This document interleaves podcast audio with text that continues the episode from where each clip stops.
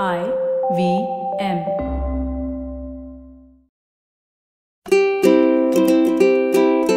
Did you know that we still use smoke signals as a way to communicate even today? Now, smoke signals have been used across history to communicate over long distances. These involve starting a fire and burning something that causes a lot of smoke and starting that smoke to communicate. The earliest use of smoke signals was along the Great Wall of China. Soldiers would use it to communicate attacks from enemy tribes that were coming.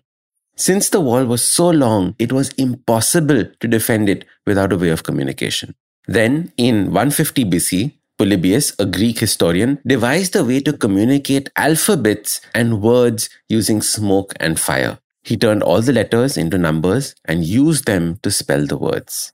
But what's interesting is that even today, with all our communication gadgets, gizmos, we still use smoke signals for important historical information. For example, when a new pope is being elected, black smoke is let out of the chimney to signal a hung or failed vote, and white smoke is used to signal a successful election of the next pope.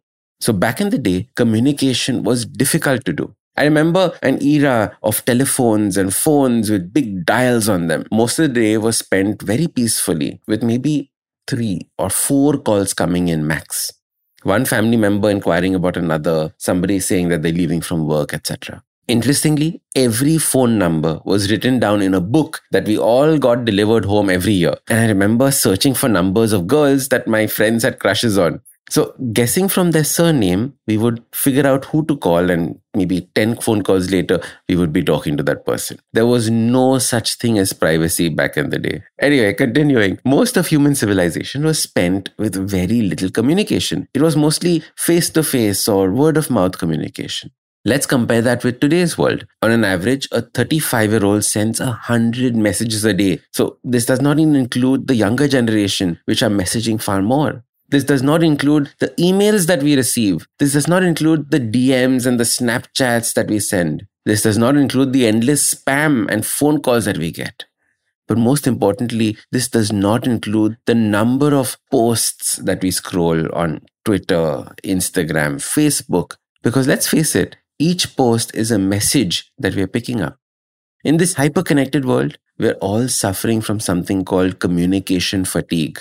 Welcome to the Habit Coach podcast, the podcast where we evolve into the best versions of ourselves, one awesome habit at a time. I'm Ashdin Doctor, your habit coach. And communication burnout, also known as communication fatigue, is a state of exhaustion.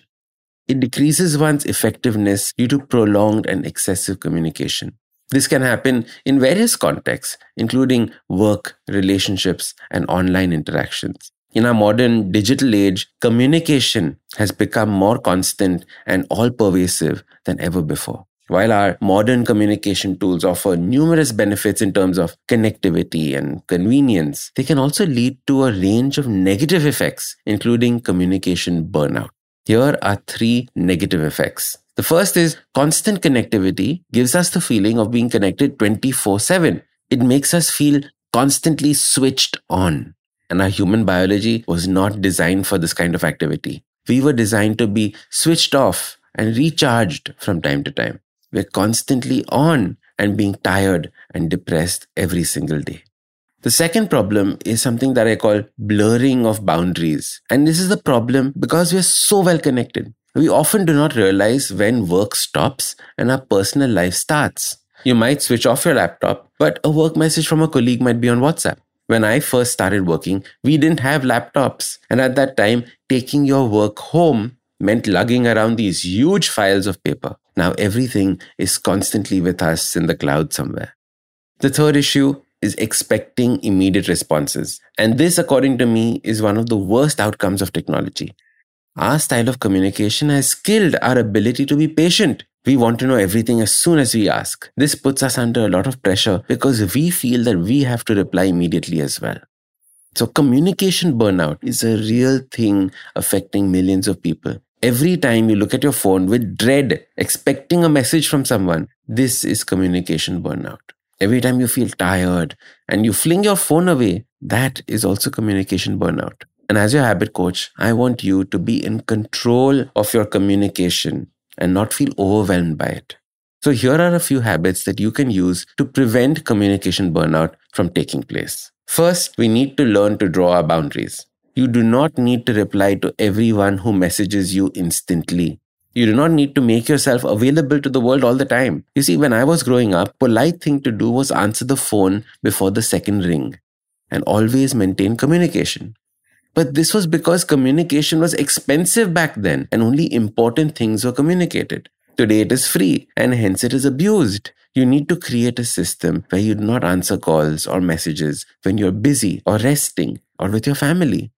Keeping your phone on DND or do not disturb is a great way to maintain that boundary.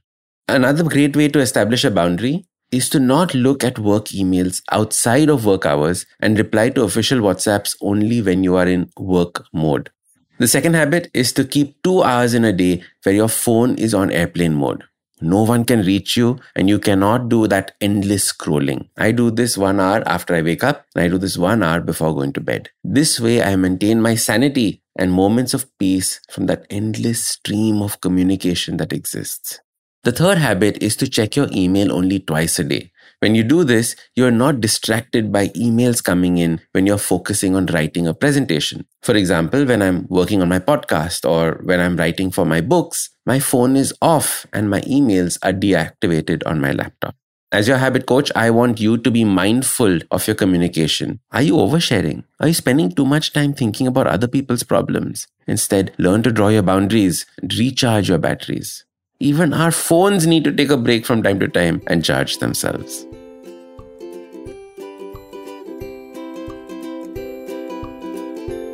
If you like this episode, don't forget to hit subscribe. Also, give us a rating. It really helps with people discovering the podcast. If you like podcasts like this, check out other interesting podcasts on the IVM network. You can also watch all the episodes on the Habit Coach Awesome 180 YouTube channel. Follow us on social media. We are at IVM Podcasts on Twitter, Facebook, Instagram, LinkedIn, everywhere. You can also reach out to me. I am Ashdin Doc at Twitter and Instagram. You can connect with me on my website, awesome180.com. You can also check out my two new books, Change Your Habits, Change Your Life, and the second, The Book of Good Habits for Kids. I am Ashdin Doctor, your habit coach.